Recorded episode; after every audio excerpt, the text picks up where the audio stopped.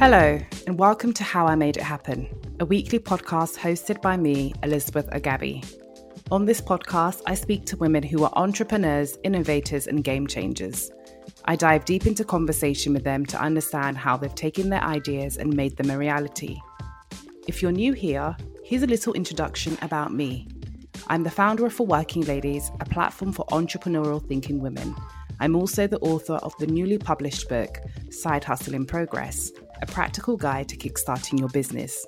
In this book, I share everything you need to know as you embark on your own journey of turning your ideas into reality.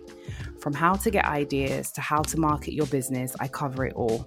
If you'd like to purchase a copy, the link is in the show notes and it can also be purchased at all bookstores. In this week's episode, I'm joined by Jessica Warch, co founder and CEO of Kimai, a startup creating lab grown diamonds.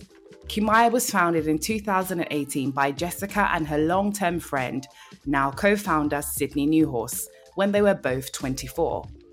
The co founders grew up in Antwerp, the centre of the diamond trade, with their family, who are also diamond and jewellery traders.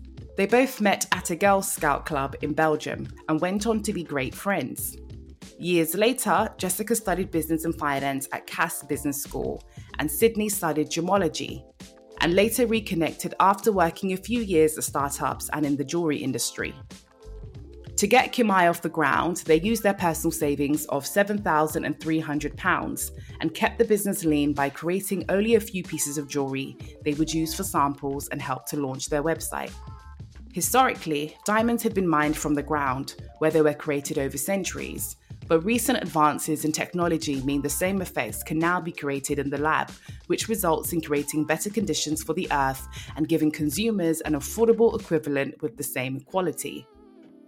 At the heart of Kimai is female empowerment. In less modern times, women would usually receive jewelry as a gift from men.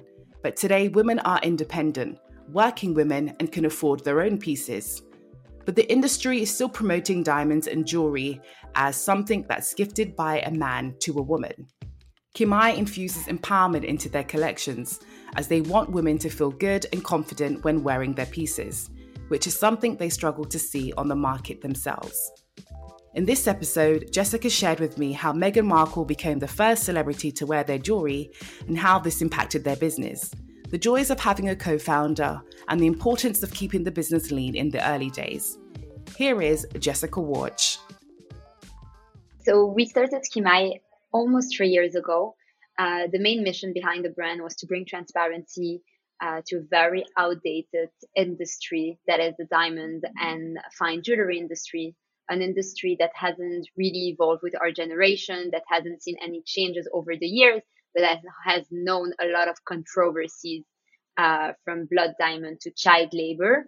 And we just felt that the industry wasn't talking to us anymore as customers. But at the same time, jewelry has always had such an important value to me and my co-founders since our youngest age, just because we grew up around diamonds and jewelry, growing up in Antwerp, which is the diamond center of the world. Because a piece of jewelry isn't just something you wake up a morning and purchase it. It's really something that comes with a sentimental value. It's something you can carry on from one generation to another. So we wanted to kind of like keep those values that we've always been excited about when getting a piece of jewelry or purchasing a piece of jewelry for ourselves, but at the same time, figuring out a way to make it in a better and different way, which is more transparent, more approachable as well. Because if we look at the fine jewelry industry today, today it's evolving, but how it used to be it's always talking to men. It's always focused on the men's purchasing power, while women today are much more independent, uh, can purchase their own pieces, and they don't need to wait for a man in order to do so. So that's how the idea came about. And then basically we started talking to different people in the industry, really trying to figure out what is the issue, why has that industry never evolved, and how can we kind of fix it. And that's how we first heard about lab grown diamonds. So to give a very short overview, basically, um, lab-grown diamonds are chemically and physically identical to mined diamonds, uh, but without the social and environmental impact of mining.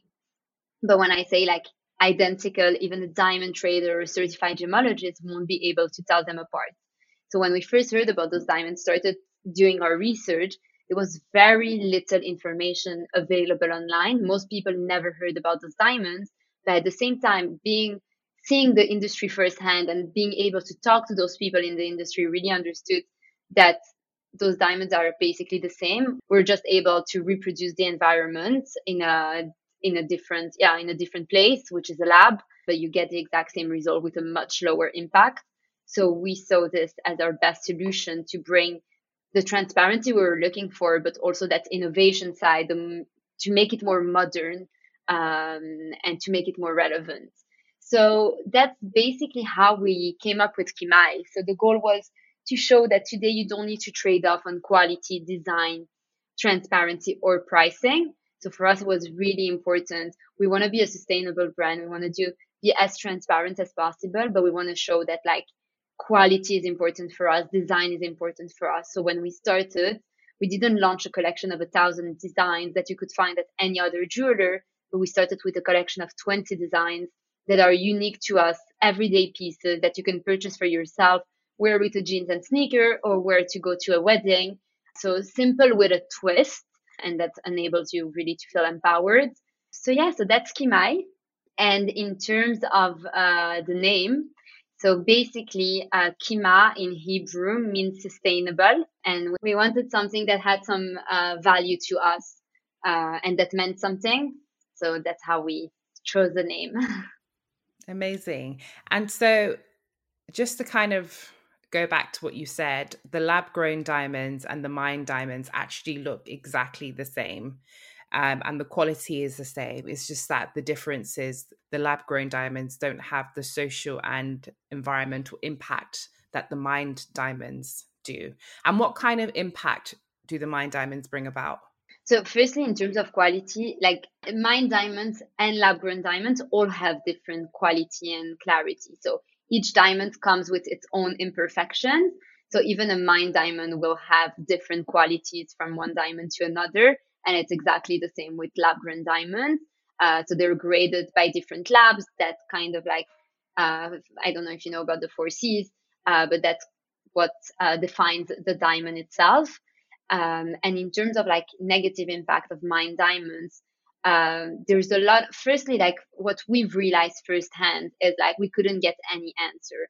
We couldn't under like even talking to diamond trader uh, directly, we couldn't know where the diamonds they were buying were coming from. We couldn't know how many people were involved in that supply chain. What are, what are the working environments?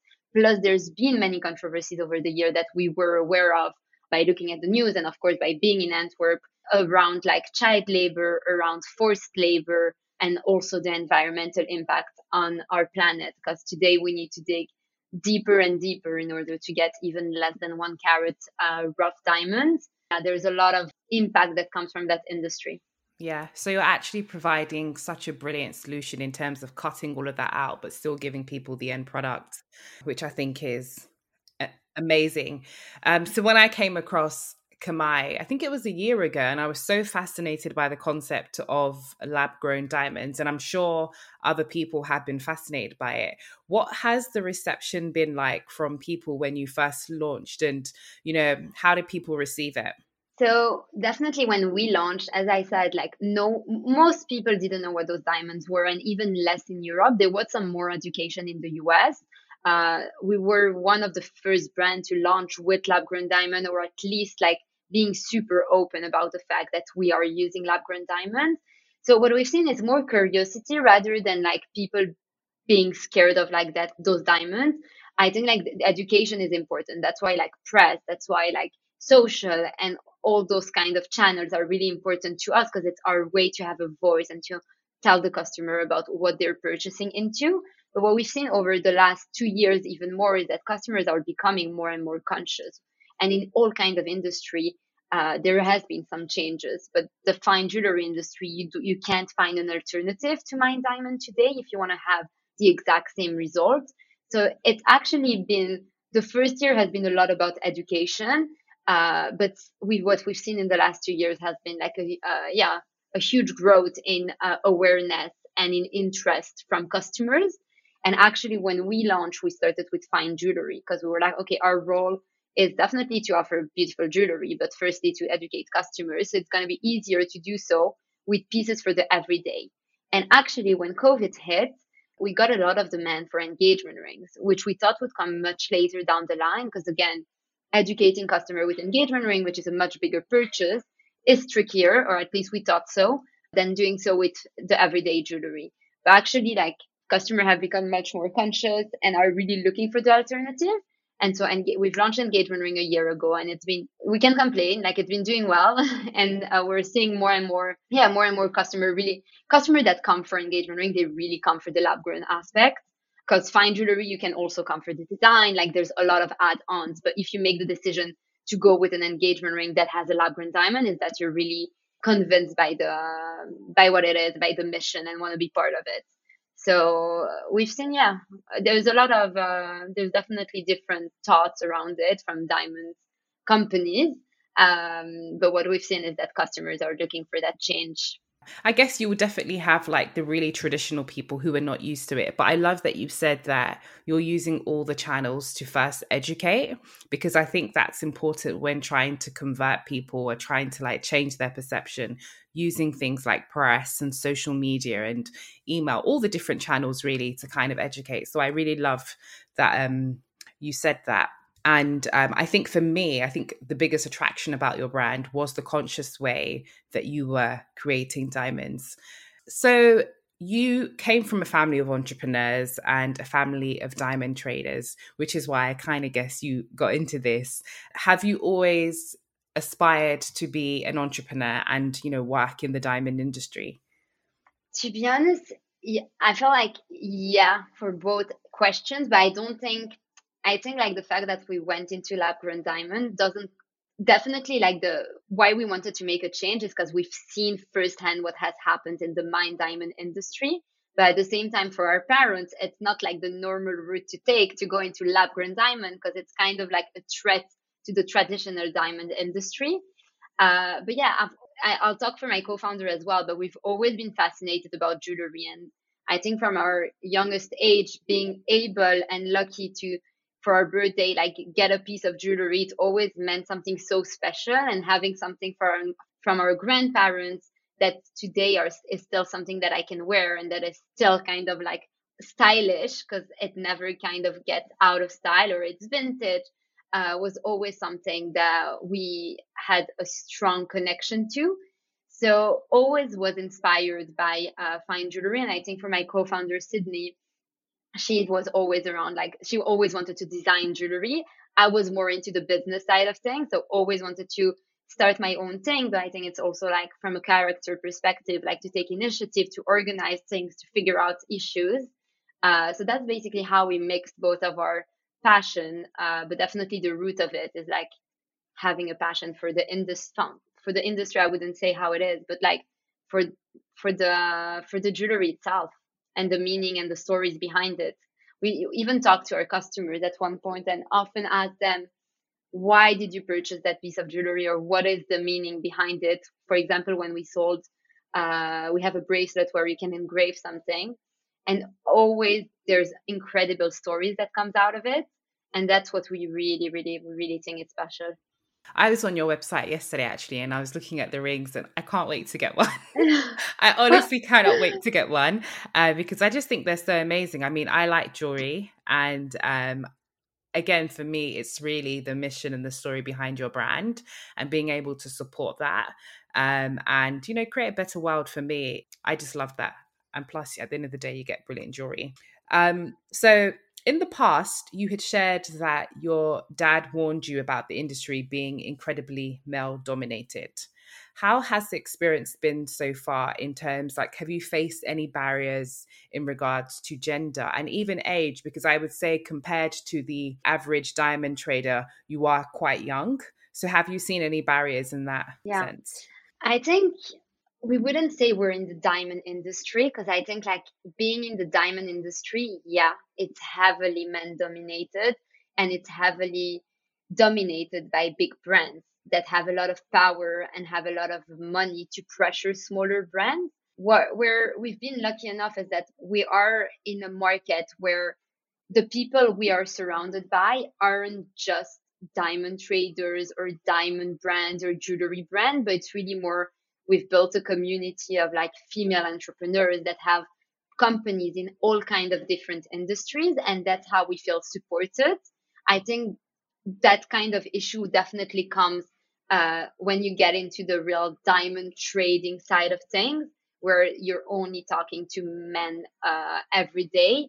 Uh, but this is something that definitely didn't inspire us to join and i think that gets me back to my point at first when i said yeah it's probably because of our upbringing that we got into jewelry, but at the same time, it's not like the diamond side that really led us to what we're doing because we really took the complete other direction that what could have been expected from us. Um, and I think when we feel as entrepreneurs, definitely feel that we're at a disadvantage. It's really more when like when we're fundraising, um, where you can definitely see that there's a gap uh, and even statistics shows it. But yeah, you're definitely at a disadvantage, I would say, uh, on that side of things.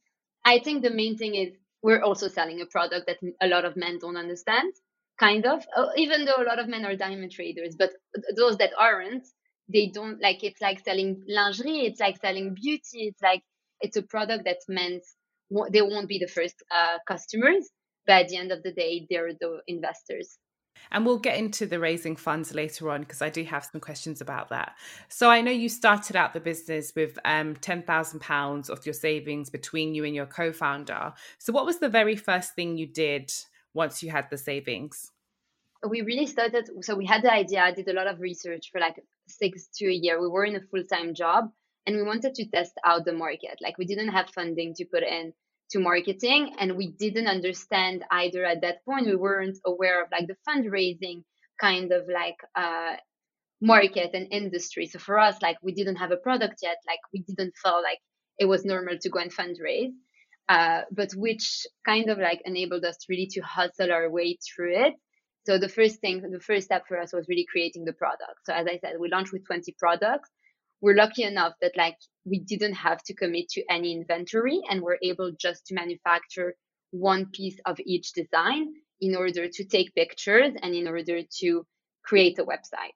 So those were the first step. And then we had the website and we're like, okay, that's launch day. But launch day for us was just like, okay, clicking live and asking all of our friends on Instagram to post it. And we're like, let's see what happens. Uh, it's going to be word of mouth, friends and family at first. So without having any money for marketing, our only strength at that point was really getting in touch with people, reaching out, cold emailing, uh, figuring out ways to get our pieces on different people. But again, getting our pieces on people, we could do it, but very little because jewelry is expensive. We can't just send it to 20 people and just hope for the best. Um, and actually, luckily enough, two, two months after our launch, Meghan Markle was seen wearing our pieces. And that again happens with a cold email, looking into her close network. She was like the perfect ambassador for us because from a sustainability perspective, she supports a lot of sustainable brands. From a female founded uh, perspective, she was wearing a lot of small businesses founded by uh, women entrepreneurs. So we, she was a perfect target, but we never thought it was even possible. So we looked into her close network, tried to figure out people that are less mediatized and connected than she is and see how we can get in touch and send a lot of cold emails and then a few days later uh, got an email from her pa asking uh, to purchase a few pieces which for half a day we thought it was a spam but then double checked and it happened to be true um, and so yeah so we delivered the pieces and i think one month later um, she wore it at an official outing and it really picked up. So that was kind of like our launch. And is that when the business grew because of the um, endorsement from Meghan? 100%. Because before that, it was honestly us two in a full-time job, really trying to get the word out there with friends and family on social, etc. I haven't spent anything on paid social, haven't done gifting, maybe two influencers that got back to us um, so 100% because when she wore it, press picked it up. First day was the first, it was her first royal outing with the baby bump. Oh, wow. Yeah. Secondly, the design was super special and usually she wears more traditional designs.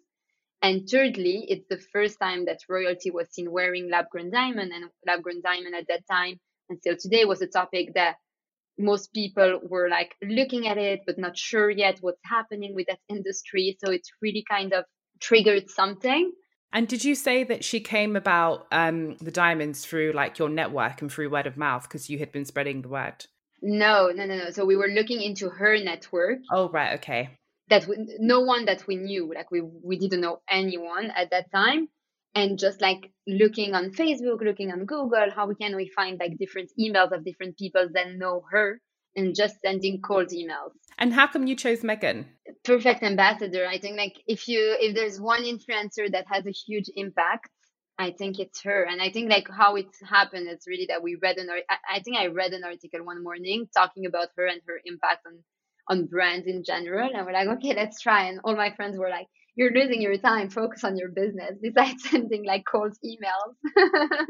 Honestly, I love the self belief and the drive because I mean, look at where it got you. I mean, it really did bring about growth for your business, you mentioned. Yeah, I'm a strong believer of cold email. so, after the first step, in raising the £10,000. You then did some research, you started telling people, built a website, and then you quit your full time job. So, what was the indicator that it was the right time to quit? Was it when you saw the growth after, you know, Meghan endorsing your brand, or what was it that gave you the signal that, okay, it's time for us to leave? So, I quit my job a bit er- before Sidney. Uh, a bit earlier. I quit my job in the summer and we launched in November. I think because uh, I really I was reading a lot about the topic and really strongly believed uh, in that mission. But it also came with like, okay, I need to leave my flat. I need to go back to my parents. but I just didn't want to be in a job anymore that didn't motivate me as much as like my kind of like side hustle. Uh, and we, I, I was giving myself like six months to really see how to make it work. And then, of course, if it doesn't work, you'll need, I'll need to figure out a way to earn money and luckily enough like a few months later it just picked up um, and sidney also quit her job a few months after uh, because of of course seeing the impact and we needed to be full time on it in order to manage it and then shortly after meghan endorsed your brand you then went on to win some investment right can you talk about your journey of um, raising investment? Because you mentioned earlier that it was mainly around um, people not understanding the product, um, and that's where you tend to see a bit more barriers, if anything, as opposed to the industry. Yeah, so I think like fundraising in general, when you look at the press, like it seems like something that everyone does every day and it seems super easy. Uh, but most people don't have any knowledge of what it really means. And we first, like, we were the first that didn't understand anything of what it really meant, like fundraising. So, um, so yeah, so the first step was like putting a deck together and then like, okay, we don't know any investor. How do we go about it? So what we decided is we need to talk to people that understand the product. And the same way, like we reached out to Meghan because we knew she had some sensibility to like sustainability and, and women led businesses. And with investors, we didn't want to reach out to like random investors that won't understand the product, but rather we we're looking for women or sustainable entrepreneurs uh, that have already like built a company before because we thought they were the easier way to go about it. And again, same like sending cold emails, um, and then a lot of cold emails. And I I always chase. I don't mind chasing people. And then the main luck we had at that point, at least, is that we had traction. It's not that we went to fundraise without with just an idea and nothing else. Like we came, we put like as you said like less than $10,000 into the business and we're able to make 10 times that revenue. So we were able to show that like we're there is a product market fit and that we're able to do a lot with very little, which gave us some strength uh, in order to go out and fundraise.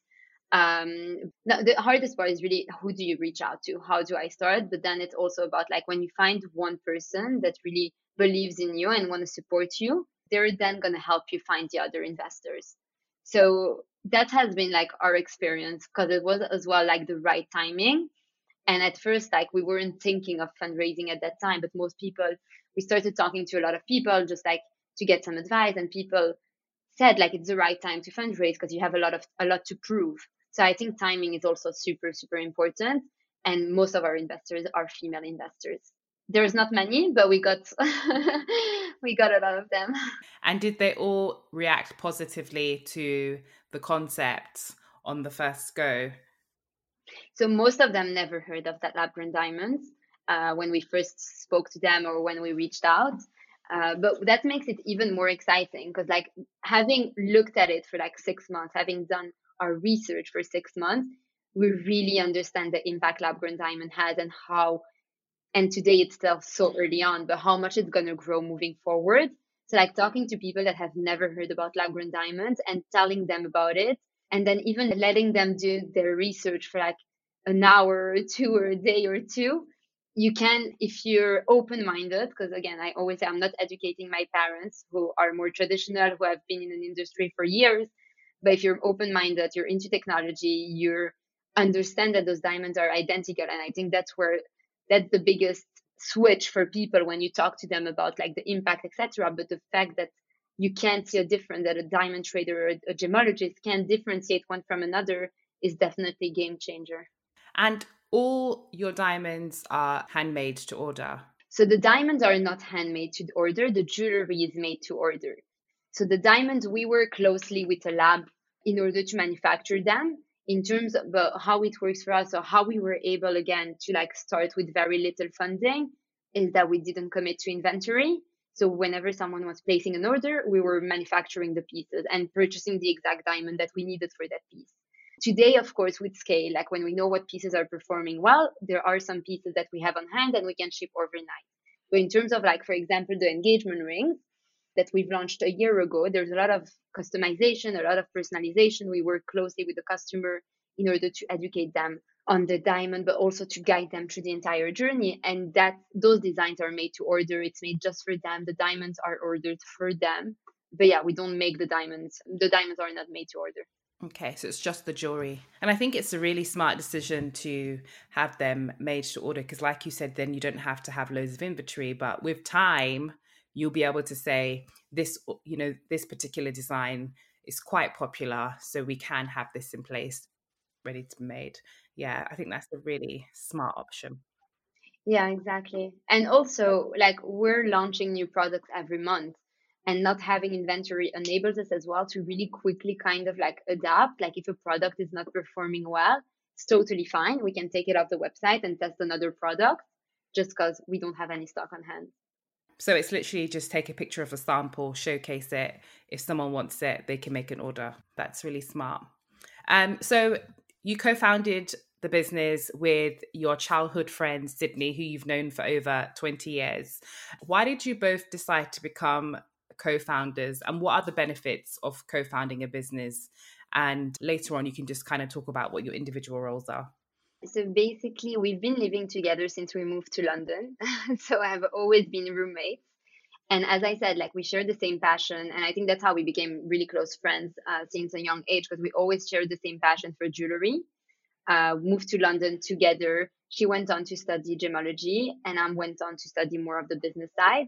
And yeah, and we basically like shared interest and it just came about and we said okay let's try it out it's definitely scary to start a business with your best friend but it's also about having good communication that enables us to talk through anything and yeah and discuss things rather than like having issues because i i've heard other stories before but we can't complain. It's been going really really well and i think having a co-founder is so important because when i see people launching their business on their own I, I just don't know how they do it. I'm like honestly respect but like i don't know how you do it because it's so tough and being able to uh, rely on someone, being able to like share thoughts, being able to ask questions, or just being able to yeah have a mental breakdown is so important to have someone that understand what you're going through. And I know investors actually prefer for um, businesses to have co-founders as opposed to founders. Though there's there's loads of arguments for and against.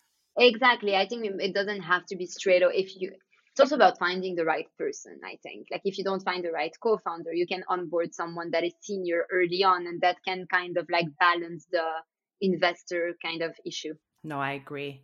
And so, for potential business partners who are looking for co founders, what type of qualities do you think they should be looking at in um, a respective co founder?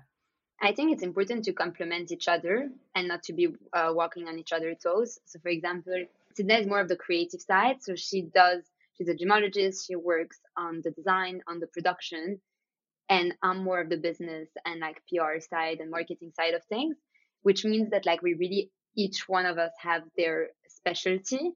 And then if there's a big decision to take and if we disagree on something, we know who's going to have kind of the veto right on that part of the business. And I think that really enables us to have no conflict on anything business related. While if you have two founder, two co-founders that do exactly the same and that have a hard time kind of like giving roles to each other, it makes it trickier. And I think that's important as well, having defined roles. Defined role is key. Yeah. No, I totally agree. So during the pandemic, did you see any changes with your business? Was there an increase of interest? What challenges did you see or you know what benefits did you gain? So basically when the pandemic hit, we found ourselves in a position where we were a super organic business where we didn't spend any money on money on marketing and we kind of like just closed our first funding round. So when the pandemic hit, we're a luxury brand. We're not a priority because the world was basically falling apart. You had zero visibility on the future. And even us personally didn't feel comfortable pushing fine jewelry. Like there's other issues in the world, at least in the first two months. Uh, so we decided to really be on the safe side of things where we cut down all of our costs to zero and really try to focus and uh, focus on our strategy, focus on our customers, on our community, and be super close to them to understand what they were looking for. Um, so really took that time to be, yeah, really involved on social, talking to the customer. And it's at that time that we got a lot of demand for engagement ring. So that's really where that project kind of came to life because we didn't think we would launch it that early on. So I would say like the first two months were kind of like, I wouldn't say hard because like we were lucky enough that we didn't have a team. So it's not as if we had to furlough anyone or couldn't pay anyone's salary. We were like myself, my co-founder, and really like yeah, working at home. so really focusing on the core of the business uh, without having some some enormous growth. But then after two three months, when like people are kind of like got used to the situation, we've definitely seen a great interest because everyone's switched to online. Most traditional jewelry brands didn't have an online store. Um, and with Christmas uh, and launch of engagement ring, people didn't even know where to purchase an engagement ring at that time. Uh, we've definitely seen uh, great growth uh, since, uh, and also it also increased firstly like the um, the awareness of customers in terms of like sustainability impact, and also making the customers much more comfortable to purchase those kinds of pieces online because like the average order value for an engagement ring is quite high, and people didn't used to buy it online; they were going into a store. But when the world basically stopped, you didn't have an option. And that kind of switched that industry significantly where all the fine jewelry brands now need to have an online store, which is crazy to think in 2020 that they didn't have one, but that was the case. That's actually very true because I mean, yesterday when I was on your website, like I said, and I was looking at the cost of the rings, I was like, oh, normally I wouldn't buy such an expensive item online, but I feel comfortable doing it because literally we do everything online now.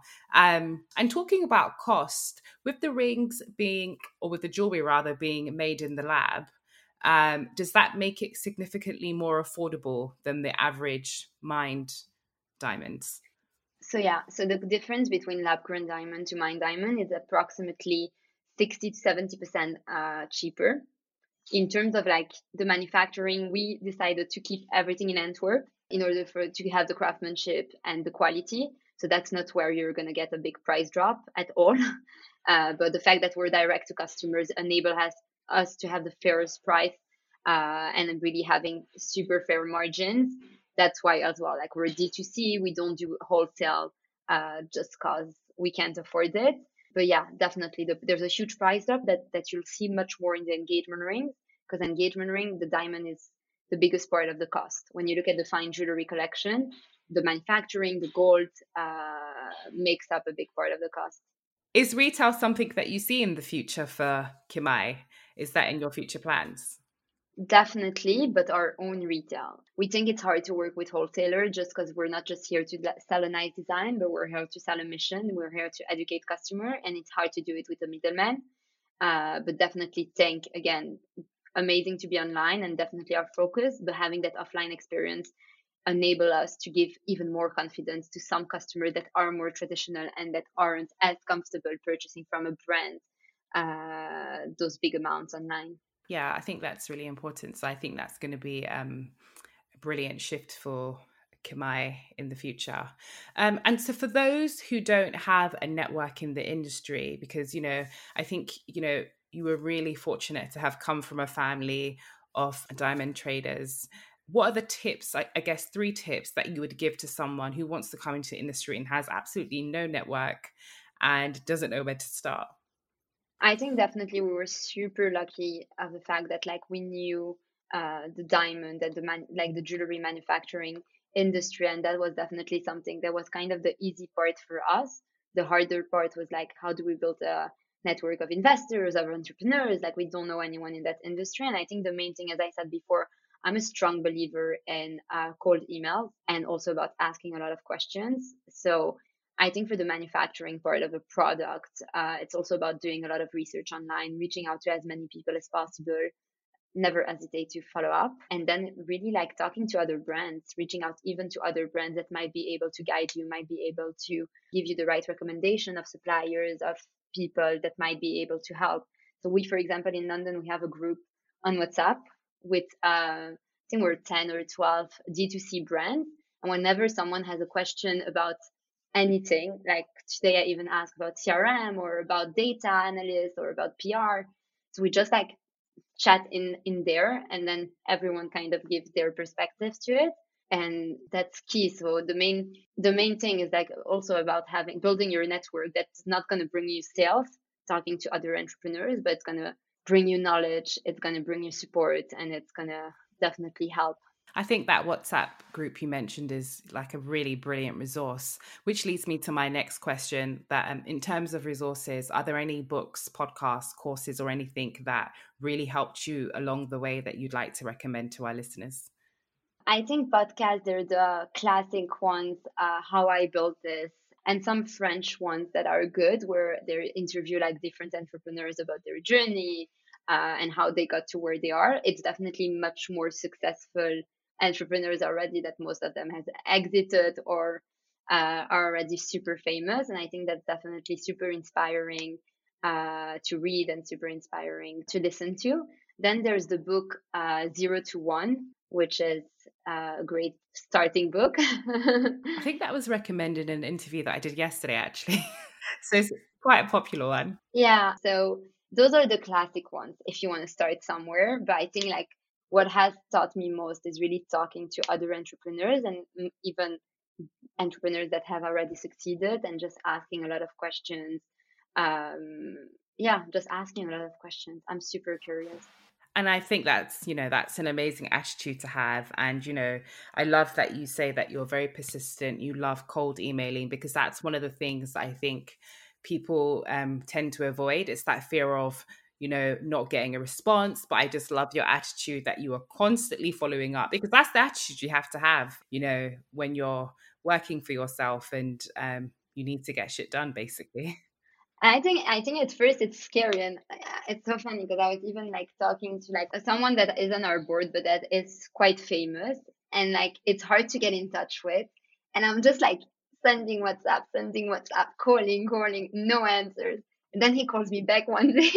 I'm like, I feel so bad. I've called you so many times. He's like, I love it. You need to continue doing it. At least it shows. I'm like, I don't know how many times. It's too many times. But so far, most people, and if they don't want to talk to you, they'll say no. But if you don't have an answer, maybe they don't have time, they're busy or whatever. and how did you get um, people onto your board? So mostly investors and again, network. So we don't have many advisors on the board but just like a very like one or two uh, and that has been through like at the early beginnings when we were meeting people that we were uh, meeting often asking a lot of questions and really wanted to, them to be um, involved to intro us to other people or just being able to reach out at any time for any question. Brilliant. I love it. I love your attitude. So um, the last question is what is the future for kimai so the future for Kimai, our goal and mission is really to bring an end to unethical mining environments and really to become, uh, I would say, the Tiffany of our generation to really make it more approachable and more relevant to us. And as we quickly mentioned, having some retail presence is going to be key as well. Great. I'm so excited about your brand and I will be making a purchase. So, can you just let our listeners know how they can purchase your brand and where they can find you online? Of course. So, the website is kimai.com uh, and our Instagram account is kimai, K I M A I dot C O. Amazing. Well, thank you so much, Jessica, for coming on the show your story is brilliant, inspiring, and one that is, you know, changing a whole industry. So absolutely love it. Thank you. Thank you so, so, so much for having me. That's it for this episode of How I Made It Happen. If you have enjoyed this episode, please do follow, leave a review and a rating, as it really helps others in discovering the podcast. And lastly, if you'd like to receive our weekly newsletter, you can sign up for that at forworkingladies.com. Thank you for listening.